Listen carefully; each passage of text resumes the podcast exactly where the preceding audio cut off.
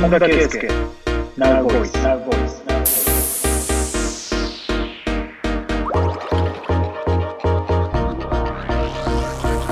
本田圭佑ナウボイス。日本の皆さんこんばんは。本田圭佑です。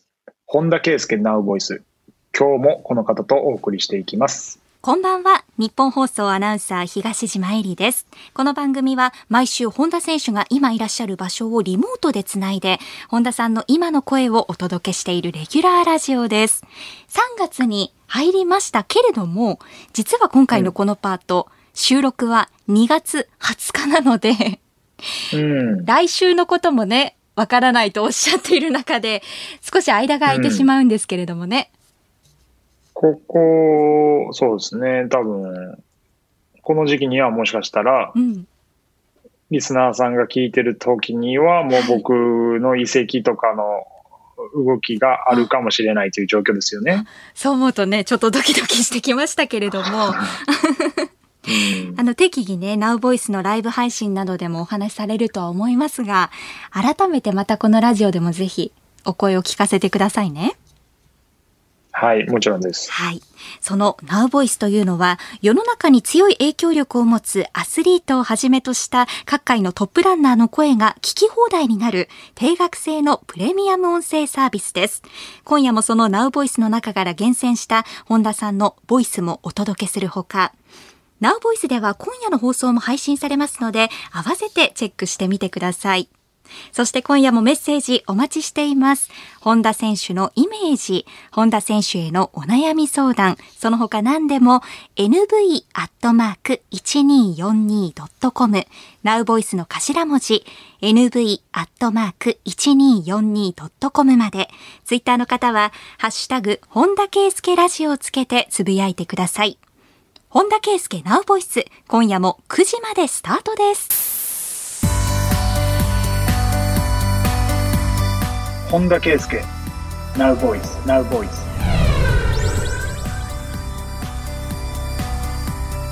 本田圭佑。ナウボイス東京千代田区有楽町日本放送キーステーションにお送りしています。本田圭佑。ナウボイス今夜もこのコーナーからスタートです。本田圭佑。ナウトピックス今日本や世界で話題になっていることについて本田選手の考えを伺うコーナーです。まずはこちらのトピック。スタジオジブリ初の全編 3DCG 制作。4月末から劇場公開。スタジオジブリが初めて全編 3DCG で制作したアニメ映画アーヤと魔女が4月29日に劇場公開されることが発表になりました。児童養護施設で育った少女アーヤが魔女のベラヤーガに引き取られ魔法を教えてもらうことを条件に助手として奮闘する物語です。昨年末 NHK で放送されてアーヤのひたむきな姿が共感を呼び劇場公開が決定しました。ジブリ作品の劇場公開は2016年9月のレッドタートルある島の物語以来4年7ヶ月ぶりとなります。さあ、ジブリ映画、ファンが多いですけれども、本田選手はこれまでご覧になってきましたか？そうですね、もう、何かこれ、ホンダのホンダのつながりじゃないですけど、はい。あの、作品系に、あの、物申すと上には上がいるんで、はい。あの、それだけはもう事前に言っときますけど、あの、好きな人には叶いませんよっていう前提で話させてもらいますけど、はい。僕大好きです、ジブリは。もう、ただの好きじゃなく大好きですね。あ、もう自分の中では大好きです。えーベストジブリは何ですか？本田選手の。えー千と千尋です、僕は。そうですか。はい。もののけ姫も大好きです。ああ、それは、あの、リアルタイムで映画館でご覧になりましたか？えー、最初、何で見たかな？でも、千と千尋は多分2、3回見てて、おうん。でも映画館ではないかなと思います。うん好きなポイントもしかしたらもんうんうん、好きなポイント、うんもうジブリの好きなポイントは、あのーなんかね、何気ないシーンで切なくなるんですよ。わかります。あのね、あの、ひ、これね、ちなみにね、ジブリとね、似た何気ないシーンで切なくなる、なる、えー、作品が、えっと、漫画界にも実はあって、はい。あの、東島さん知ってるかわかんないですけど、足立みつるさんってわかります？おお、もちろんです。あの、タッチの、あの、作家さんですね。はい。漫画家さんですね。はい。あの、足立みつるさんのシリーズも、はい。あの、そのジブリと同じで、ええ。もうね、本当何気ない風景が流れ、あの、こう、景色が見えてるだけのシーンとかでもう、ん。なんかね、哀愁漂うんですよ。ええ。めっちゃ感動します。私も足立みつるさんはタッチだけはね、前巻読みましたけれどもね、確かにこう、カットされてもおかしくないような日常のシーンとかが、こう、スッと差し込まれてる場面とかもありますもんね。いや、本当にね、ええもう、風、風がね、ヒューって言ってるだけでね、はい。もうちょっとね、なんかもう、涙出てきそうになるんですよね。ねえ。風とか空とか、いや、そうなんですよ。あのセミの声が空聞こえたりだとか、ね。ねいやいや、そうなんですよ。そうでした。本田選手は情緒を大切にする方でした。いやいや、本当にジブリ大好きです。千と千尋ね。あの、やっぱ最初のシーンとか、あともしくは最後のシーン、結局、現実世界に戻ってくるうん。感じが、あの、ジブリの映画の一つの作品の中で、はい。お父さんお母さんと別れて、またお父さんお母さんと出会うあ会うシーンとかが、あの辺が一番僕何気なく来るんですようね。ん。うん。うん。でも再会、あの、最初に別れてからの千尋とはまた違うんですよね。成長した千尋なんですよね。お、めっちゃ、あ、東島さん、は、上回ってきましたね。いやいやいや、全然で、あらすじですよ、本田選手、これ。最、作品系で初めて僕上回ってきましたね。なんでしょう、この嬉しい感じ。またそのいいところで、久石さんのね、メロディーが流れ出して。ああ、ねえそうなんですよ。ええ久石さん、ね、本当まさにジブリを通じて大好きになった音楽家ですから、はええい、そうですね。うーん。まあ、数々名作がある中で、今回は初めての全編 3DCG ということなんですよね。うん。このアンやトマジョのね、原作というのは、ハウルの動く城で知られるイギリスの作家さんで、ダイアナ・ウィン・ジョーンズ氏によるこの小説なんですね。で、企画がはいはい宮崎駿さんで、監督がはい宮崎五郎さんということです。ええはい。ハウルの動く城はご覧になりましたか？はい、一応見てますね。ねえ。なので、そのテイストが入ってるのかどうなのかっていうところも気になりますけそうで。すよね。うん。どういう感じになるのかがな、あの、イメージできないんですけど、うん。3、うん。まあ、相当 3D やったら、うん。うん。まあ、臨場感はまあ間違いなくあるんでしょうね。はい。でもこういう作品は増えてきましたね。あ、いや、本当そうですね、うんまさに。うん。日本で言うと、ドラえもんも、あれは 3D ですかね？ちょっと立体的になった ドラえもんの映画がスタンドバイミー公開されてああ、そうなんですね。人気だったりもするんですけど。えー、3D やったら俺は、あれですね、猫バス乗ってみたいですかね。あのふわふわの。うん。はいあと、トトロのあの、お腹にも乗って、頭か、あの、あの辺にも乗ってみたいですね。誰もが一度は憧れますよね。いやいや、あんな、あんなね、だってあれ子供しか見れないんですよ。うん。そうです。子供あの頃だけ。んなね、いや、そうなんですよ。子供の時だけなんで、もう、伝説ですよね。うん。そうですよね。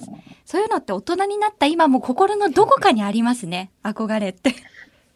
いや、ありますし、なんやったら、もしかしたら大人になった今もう、んまだ俺だけ見えんちゃうかっていう、なんか錯覚をね、持ってる自分がいるんですよね。でも不思議と本田選手がそう言うと、本田選手には見えるんじゃないかと思っちゃう自分もいます。えいや、いいです。これ妄想なんですけど、トトロと会ったらどんな話をしますか、いや、僕何回も夢でトトロと会ってるんで、どんな夢なんですか本田選手？え僕、あの前にも言ったかどうかわかんないですけど、見た夢を見れるんで。そうでした。選べるんですよね。はい、だからあ、そうです。会いたい人とかを強く想像して、ね、眠りに入ると、夢、夢で会えるんですよね。で、それは実際に存在する人でもあれば、全く存在しない、えっ、と、キャラクターの、もうこれまであった、トトロは僕、トトロで遊んだことありますから、僕。そうか。いやいや、本当に。でも願うぐらい会いたかったわけですからね。いやいやいや、それはそうですよ。あんなね、あの、優しいやつ、優しいやついないですよ。はあ、何して遊んだんですか？トトロと？はい。なんか、猫バス、なんとなくの記憶なんです、記憶なんですけど、やっぱり映画から来てるんでしょうね。僕もやっぱり迷子になってて困ってたんですよ。うん。うん。まずそんな感じで、もう猫バスが拾ってくれましたよね。登場人物はじゃあ本田選手とトトロと猫バスぐらいですかね。えーそうです、そうです。で、猫バスが、なんか、あのーまあ、運んでくれたんですけど、トトロが、まあ、僕のが困ってることに気づいてくれたみたいな、そんな、そんなストーリーやった気がしますよね。そうです。優しいまあ。一緒で、一緒ですよね。だから、え映画と一緒ですよね。だから。はい。本田選手、トウモロコシ抱えてませんでした、いや、それはなかった。なかったですか？そうですか。見たかったな。いや、こういう本田選手が私伝わってほしいな。いろんな人に。猫バスを語る本田選手。いやいやいや、ガチですよ。はい。ガチで遊びましたから。じゃあこの新作映画もぜひ楽しみにお待ちくださいね。いや、本当に楽しみです。はい。本田圭佑、ナウボイス、ナウボイス。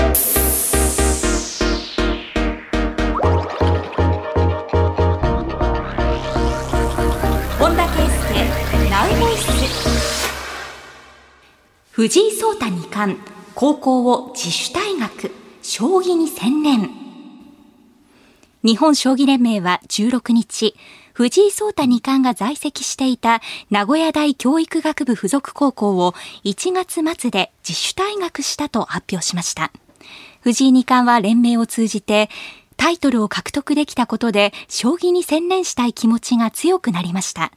秋に意思を固め、1月末日付で退学届を提出いたしました。一層精進していく所存ですので、今後ともよろしくお願い申し上げますとコメントを発表。藤井二冠は昨年7月に史上最年少の17歳11ヶ月で棋聖、8月には王位をそれぞれ獲得しました。うん藤井二冠のこの決断、本田選手はどう捉えられますか？え、でも別になんか普通、普通のことなんじゃないんですか？うん、もうだから、うん通学、まあいわゆる、する時間とかももう惜しいってことでしょうし。え、え。うん、なんか名前だけ残してなんか、わかんないですけど、仮卒業みたいなしても失礼やと思うしとかわかんないですけど、どういう思いがあるのかわかんないですけど、うんうん、とにかくまあ、将棋が好きで、はい。うん、そこに時間を使いたいと。うん。環境を整えたということであるんですけれどもね、うんそのあたりの感覚というのは、もちろん学生時代からサッカーをやっていらっしゃった本田選手にはうん。分かるものがあると思うんですが、ラジオでは本田さん、あの学校は勉強だけじゃなくて人間関係だとか理不尽を学ぶ場でもあるよというお話をね何度かされていますけれども。このあたりとの両立っていうのはプロの世界に入っていくにあたってどうなんでしょうか？いや、藤井さんの場合は多分例外で考えないといけないですよね。うんやっぱ能力がもう飛び抜けてるので、はい。えーまあ、一般の人では到底及びつかないような思考で物事を考えてると思ううし、ん。で、その人がした決断を、えーリスペクトしすればいいだけの話だと思うんですね。はい。というのは、こう、やっぱり才能ある人がどんどん、その、業界であったり、その、もっと言えば、マクロで言えば日本全体を、うんえーまあ、いろんな意味でこう引き上げてくれるわけじゃないですか。はい引き上げる、うん、前進させてくれるわけですよ。で、それはこれまでハブさんがやってくれてて、今もハブさんは現役でやられてるように、うん、その偉大な、これからさらに偉大な記録を更新し続けるために、うんもう一本で行くって言ってるんですから、うんそのネガティブなことを言えばね、こういった決断にもいくらでも言うことはできると思うんです。うんその学校を辞めてるってわけですから。うん。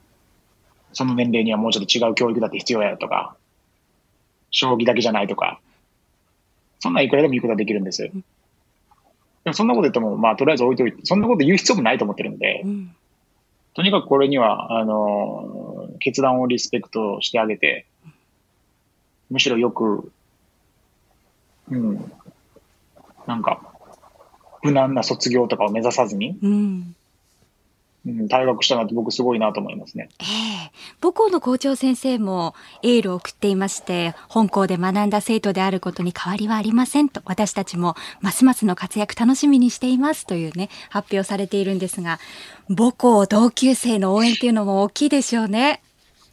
うん。いや、もう、母校だけじゃないですからね、もう才能が。もう日本全部ですからね。はい。またね、将棋ブームをね、巻き起こした立役者でもありますけれども。いやいや、本当にもう、うん。僕はファブ、もう僕は羽生さんはい。世代でね、はい。ずーっと子供の頃から羽生さんの活躍を目の当たりにしてきたわけです。はいで、羽生さんの言葉で好きな言葉もあったりするぐらい、うん将棋には影響を受けてきて、そうですか。えちなみに東野さん、将棋のルールって分かってます、あのーそれこそ、おもちゃ将棋というか、そのぐらいのレベルなんですよ。いやいやいや、だから本当の意味での凄さがね、分かりきってないと思うんですけどね。なるほど、なるほど。僕は将棋小さい頃からやってたので、ええあのー将棋は大好きなんですえけど、えうん、やっぱりその、将棋がすごい人がかっこよく見えるっていう感じは僕はすごく伝わかるのでう、ん。ぜひ藤井さんにはね、うんあのー頑張って、こう、引き続き、だってまだ高校生でしょ？そうですよ、18歳ですよ。考えられないですよね。そうですよね。うん、天才って僕はあんまりいつも否定するんですね。うんあの、天才なんかこの世の中におらんって僕いつも言ってるんですよ。うん人の才能なんて50歩100歩やと。うんでもなんか50歩100歩や思えない人が世の中にはいるなって思うのの一 一人が藤井さんみたいな人だなと思いますよね。なるほど。なんか藤井選手、あ藤井二冠に関して言うと、あの、その精神性というか、あの落ち着きぶりもね、よく取り上げられることありますけれども、ただね、ご本人がどんな面をお持ちかっていうのは、また本田選手のイメージみたいに、聞いてみないとわからない面もいっぱいありますよね。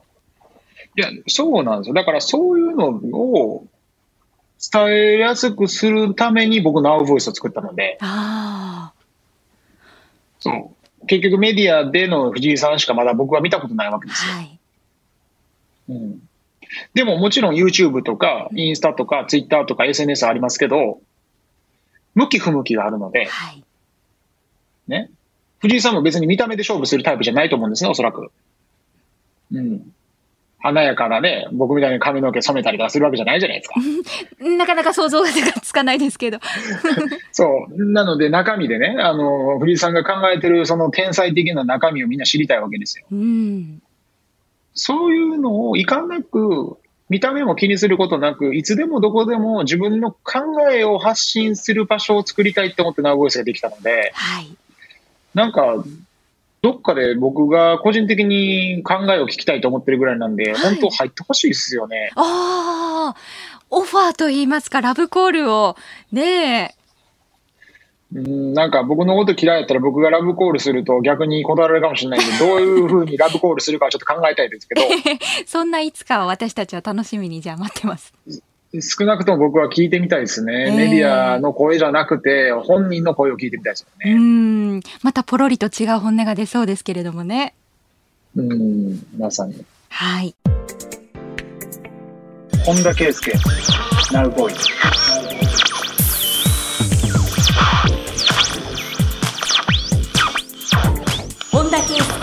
ナウボイス。時刻は夜8時になりました。改めまして、本田圭佑です。日本放送東島えりです。さて、8時になりました。本田選手のリクエスト曲からスタートしますが、今日はどんな気分ですか？えーっとですね、洋楽で、はい。あの、グレイテスト・ショーマンっていう映画の中に出てくる歌なんですけど、うん。えーっと、ローレン・オルレッドで、ネバー・イナフという曲があって、それを、今、ふと思い浮かんだんですね。あの、 Spotify をこう見ながら、はい。自分がよく聴いてる曲欄を見ながら、はい。 Spotify も最近なんだったら自分よく聴いてないんですけど、その中でも。一時期、一時期聴いてた曲を見ながら、一時期っていつ頃ですかね？え、でも、どうですか？グレートス、 Greatest Showman 僕飛行機の中で見たんで、ええ多分それをでいいなと思ったからうん、多分ここにダウンロードしてあるんで、あ、じゃあそのぐらいの時期ですね。そうですねう。ん。うん This is me が来るかと思いきやこちらの曲。This is me じゃ、今日はないです。なるほど。まあ、このあたりのこだわりも感じながらぜひじっくり聞いてください。では曲紹介もお願いいたします。はい。えー、ローレン・オルレッドで Never Enough。本田圭佑 Now Voice。お送りしています本田圭佑ナウボイス番組では本田さんの余白部分も知ってもらうべく本田さんのイメージを募集しています今週もいただきましたまずはヒロさんですスマホの待ち受け画面はコロコロ変えずにデフォルトのまま。いかがですか？コロコロ変えずに、ええ。まあ、変えないんで近いんですけど、ええ。コロコロ変えないですね。ええ。でも、デフォルトのままかっつったらいろんなアプリが僕は仕事上使うので、うん。アプリだらけになってます。そうですか。あのパッと開いた時の最初の待ち受け画面っていうのは今は何ですか、え、パスワードで出てきますよね、まずね。あそうですね。パスワード。で、パスワード入れて、で、あ、そうするとアプリが出てきますもんね。アプリ全部出てきますね。パスワードの前の画面はどうですか？え、なんすかそれ？そんなん触るんですか？あ、そっか。待ち受け画面っていうのがあるのとないスマホがもしかするとあるかもしれないですね。ああ、そういうことか。ええ機種によるかもしれませんね。え、それはデフォルトのままでしょ？あ、そうですか。え、どういうことですか？だってそええれ、パスワードの前って本当に今今から触るよっていう手前の映ってるやつですよね。そうです。あの、ちなみに今、番組スタッフの待ち受け画面を見せますね。どはい。はい。時刻とともに表示されているこういう画面なんですけど、ああ、触らないですね。これ、ちなみにね、変えられてますよね。スタッフさんは。そうですねうんあ、変えないですよ。あ、そうですか。デフォルトのまま。はい。お、デフォルトのままじゃあこのイメージは、両方と合ってもますね。おめでとうございます、ヒロさん。いやいや、本当に、いやいや、そうですね。逆に変え方わからないですね。そうなんですね。ここを例えば愛犬の画面にしたり、まあお花とかいろいろ風景の画面にしたりっていうね。ああ、なるほど。ええでも、人間って、この携帯を触るために、あの、やるんで、パスワードまでの価値ってあんまないかなと思ってました。そうか。その感覚なんですね。そう、その、パスワードの手前の画面を眺めるっていう感覚はないっすよ。なるほど。なるほど。まあそれもデフォルトでした。本田選手らあしいですごい、この、この人合ってますね。ねえ。何かお送りしたくなりますけどね。グッズとかね。ええこれスマホになってからはもしかすると本田選手のような方も増えたかもしれないですけど、あのーはいはいはいいわゆるガラケー時代っていうのは待ち受け画面とか気にされてませんでしたか？ああ、でも、そう言われれば、なんか、そうですね。なんか高校の時の方がそういうの気にして、もしかしたらなんか気に入った写真とかなんか待ち受待ち受け画像にしてたかもしれないですね。ちょっと覚えてないですね、あんまり。えー、何だったんでしょうね。はい。いやいや、大したことないですよ。な 何を期待されてるか想像できないですけど、ごめんなさい。勝手に想像してました。すいませそうですねねえその想像の内容が全くわからないです。ねえ伝わってきてないです。ん。ねえ、はい可愛らしい本田少年は何だったのか。はい。これ、おのおの想像しましょう。はい。はい。では続いてのイメージこちらです。千葉県流山市にお住まいの龍介さん。車を運転していて信号待ちの時、聴いている音楽に合わせてハンドルをリズミカルに叩いてそ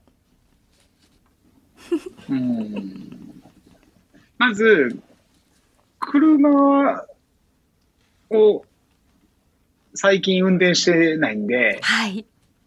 ちょっとどうやったかなっていう記憶を遡る時間が必要なんですけど、ええやるときはあります。乗ってる時ですね、気分が。はい。ええはい。なので、ある意味やってますけど、やってる頻度から言ったら多分そっちの方が少ないと思うんで、うん。まあ半分ぐらいの、なんか、うん、正解かなとは思います、ね。なるほ。ど。もう一歩でしたね。難しいすね、でもやり、やり、でもあるあるですよね。多分やった、みんみんな1回、2回は誰でもがやってるんじゃないですか。うん、そうでしょうね。うんあのドライブ中の音楽っていうのは、本田選手はどうやってセレクトされますか？気分ですよね。気分。うん。うん。気分、うん、気分ですよ。うん。自分でこう、プレイリストを作られたりもしますか？あ、全然、大体、だから iPhone とうん。つない、つないだりする、あの、ブル、ブル、Bluetooth でつないで、えっと、Spotify で、まあ、お気に入りに入れてるやつが流れたりする感じですよね。なるほど。ちなみに、ラジオをつけることっていうのはありますか？いや、ラジオね、うんそう言われればそんな聞いてこなかったんですよね。これはね、もちろん習慣でもあるので、ある人ない人いらっしゃると思うんですけどね。うん。うん。あんまりだから、うん。聞いてこなかったですね。ええ車の中では、むしろ寝ないように音楽をかけてるっていうの方が大きいですよね。なるほど。海外のラジオとかもつけないですか？つけないですうね。んちなみにこの番組はあのタクシーの運転手さんとかドライバーさんからもメールをいただいて、運転中に聞いてますよっていう方もねいらっしゃるんですよ。へえ、運転手さんたちが聞いてくれて嬉しいですね、なんか。ねえそうなんですまだね夜の7時から9時にかけてお仕事中の方もたくさんいらっしゃるので、はいはいはい。ええね、それはもう、がっつり、あの、僕のラジオを聞きながら、じゃあ、ハンドルに、リズムかけるにちょっと叩いてほしい。そうですよ。あの、いつものね、8時冒頭の本田選手の選曲あたりで乗っていただいて、安全運転でぜひ。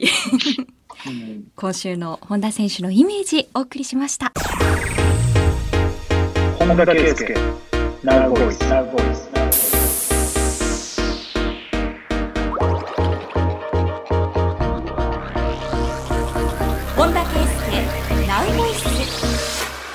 お送りしています本田圭佑ナウボイス番組では本田選手への相談も募集していますがこんなメールをいただきました、えー千葉県八千代市にお住まいのケンティさんです私はスニーカーを集めるのが趣味なんですが、妻がいい顔をしていません。なのでこっそり買っているんですが、この間私がいない時に届いてしまって、また怒られました。本田さんは奥さんに内緒の趣味とかありますか？どうやって理解を得ていますかという メールですね。なるほど。結構、あのー変わった。うん。僕の周りには、あのースニーカー集めてるという人が周りにいないので、はい。たまたまだと思うんですけど、僕にとってはすごくこう、新しい、しその趣味をお持ちだなと思ったんですね。好きな方は好きですよね、スニーカー。いやいや、本当そうですよね。スニーカーのコレクターって、なんか、その、なんかセカンダリーマーケットでめっちゃ高くても買ったりするみたいな。ねえ。ええうん。で、まあ、それがね、その、なんですかね、み、奥さんに認めてもらえるのがやっぱり理想だと僕、もちろん思うんですね。ええ好きなんであれば。ええでも僕の好きなことも理解されないこともよく、あの、あるので、あ、あるんですね。はい。でも、僕大事だと思うのは、ええ自分が好きなことを前面に出し続けることをやめてはいけないと思うんですよ。それは家庭内においても。あ、てか家庭内においてですえ。えだってせっかく家庭なんですからえ、えスニーカーを集めるのが好きなのであれば、はい。僕絶対こそっと買ったらダメだと思います。なるほど。堂々と。もう堂々も堂々ももう買いたいもうオーラを常に出しながらちょっとこう、こう、うまくこう、あの手この手でちょっと奥さんにこう攻め、攻めにかかるわけですよ。なるほど。で、理解を得よう、得れないって思ったんであれば、はい。理解なども得る必要はなく、はい。もう諦めさせればいいだけなんです。はあ、話にならんもとう。、うん、そう、もうだから、あのー理解はできひんけども、そんだけ好きなんやったらもうあんたの勝手にしと。なるほど。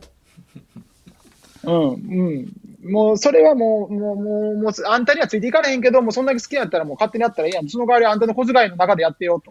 はあ。そこまで持っていったら、もう、あとはどうこう、とやかく言われはしないじゃないですか。なるほど。そこまでいけば勝ちですね。それをね、か家計を、家計簿を、こう、にダメージを与えてまで買うってなると、はい。それはもう、夫婦間でしかないので、ええもう僕の出る幕ではないです。確かにね。お小遣いの範囲でどのぐらいやりくりできるかっていうところでありますが、これでも、長い戦になりそうですね。ご主人と奥さんいやで。いや、早い話がうんなり、成り上がって、はい。もっと金稼いで、はい。もっとも、も、奥さんから文句言わさんぐらい稼いだったらいいんですよ。なるほど。まあ、買えるだけの財力をはい自分で作ると。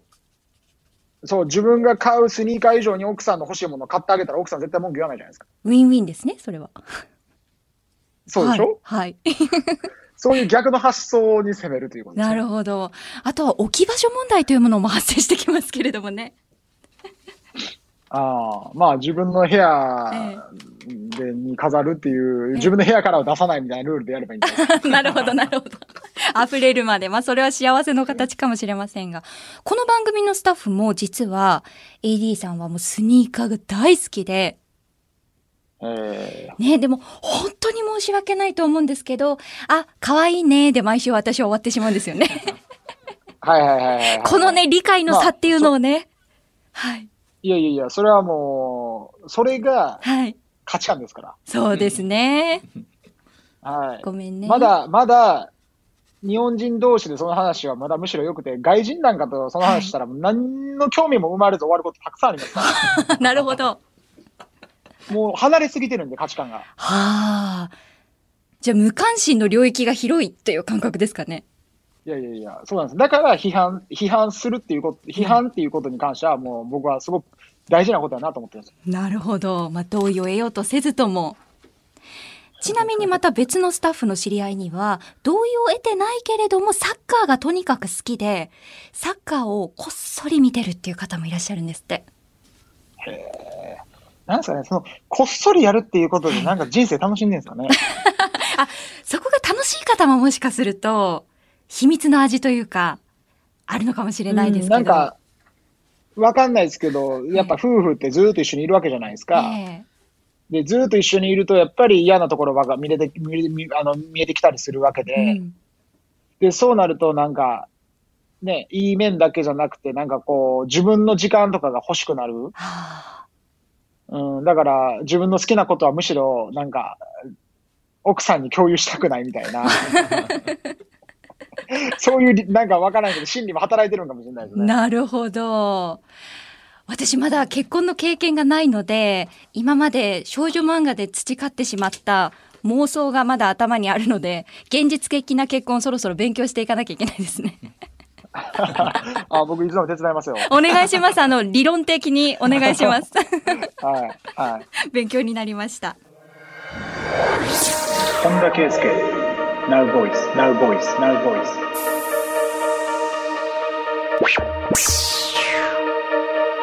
本田圭佑ナウボイスお送りしています本田圭佑ナウボイスこんなメッセージもいただきました。東京都大田区にお住まいのジャーンパネイラさんありがとうございます。本田さんがプレイした南米や中米はコーヒーの産地として有名ですが、本田さんはコーヒーをたしなみますか、もしよろしければ、コーヒーのことを語っていただきたいですというメッセージをいただいています。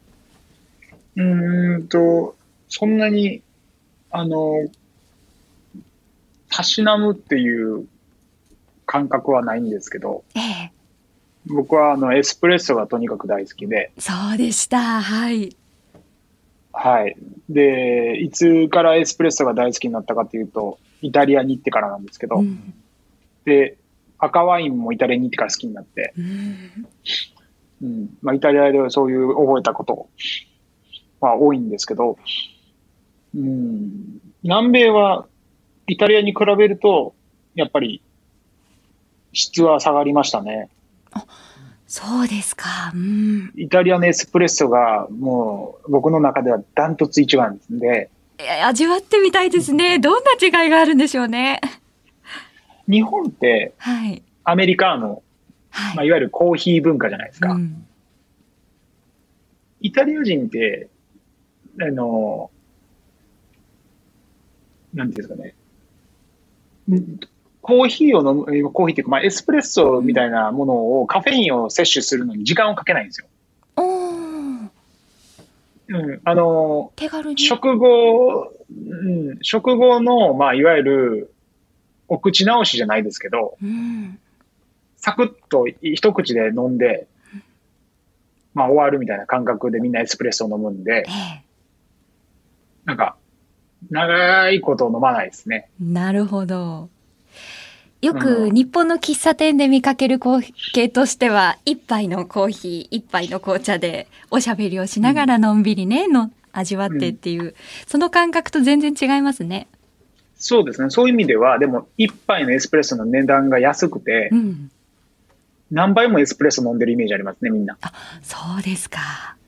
はい。大体僕も30分ぐらい、そのイタリアのどっかレストランかカフェでお茶をして、なんかは、ミーティングとかすると、ええ、その間に2、3杯はエスプレッソ飲んでますね。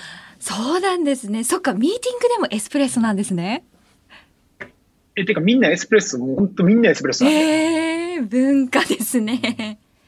で、安いんですよ。1ユーロぐらいで売ってるんですよ。ああ、1ユーロ、そっか。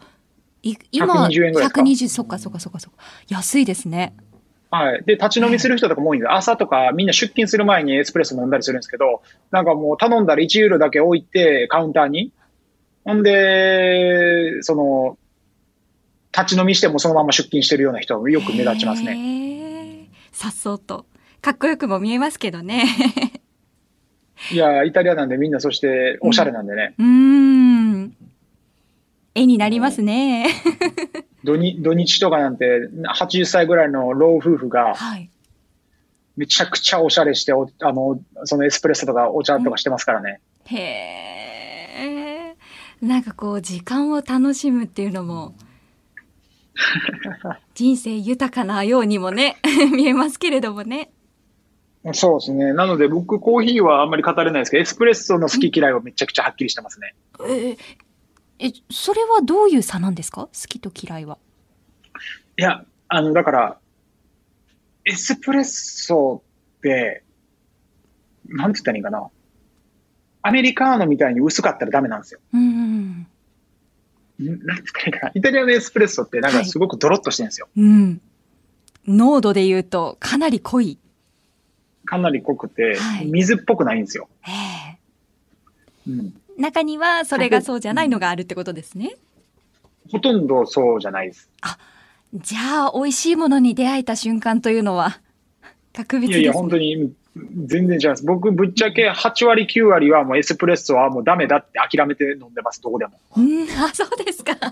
そのぐらいの心づもりで。はいでももう無理なんで、あの、も、求めてもそんなエスプレッソに、あの、本当に好きなようなエスプレッソには出会えないって分かってるんで、えー、だからそもそもあんま期待してないんで、ある程度自分の中ではもう、厳しくジャッジしたら不合格やけど、でももう、これぐらいって思いながら飲んでるんで、美味しい美味しいっていうのはどこでも、空港だろうとホテルだろうとどこでも飲んでるんですけど。なるほど。もう厳しくジャッジしたら全部アウトです。自分の中の基準を変更させてながら。はいじゃあご自宅ではマシンとかで作れるんでしたっけ？エスプレッソ。えっと、はい、今もうこっちですぐに、あの、買って、大体行ったところ行ったところですぐマシン買うんで、あ、そうなんです。持っていかないんですね。持っていかないです。持っていくようなやつは、だからもうめちゃくちゃのでかくなるんで、ええはい、もう簡単に買えるやつを買うんですけど、ええでそれは味がどうかって言ったら、さっきの言ったように厳しくジャッジしたらアウトなんですよ、毎日。そうですか。でも、しばらく使いますよね。いいですか？そのマシンで。大丈夫です。ね、豆の種類とかはどうなんでしょ豆の種類全然詳しくないですね。なうんか、ん。コロンビア産が美味しいとかってよく聞いたりしますけど。え、え。あとはどうですかね、なんか、最近だとウガンダとか、うん。なんかアフリカうん。のものも結構聞くし、うん。うん特にこだわりはなく、詳しくもないんで、そこはあまり知らないですね。うん。私もね、詳しくはないんですけれども、確かにコーヒーも、さっきおっしゃってたワインも、ね、調べ出したらうん奥が深いですもんね、きっと。いやいや、匂いがね、格別なんでね。ああ、味わってみたいな。匂いだけはラジオで伝わらないんですよ。ねね想像してもらいましょう。そうですね。想像しながらお送りしますね。本田圭佑、ナウボーイ。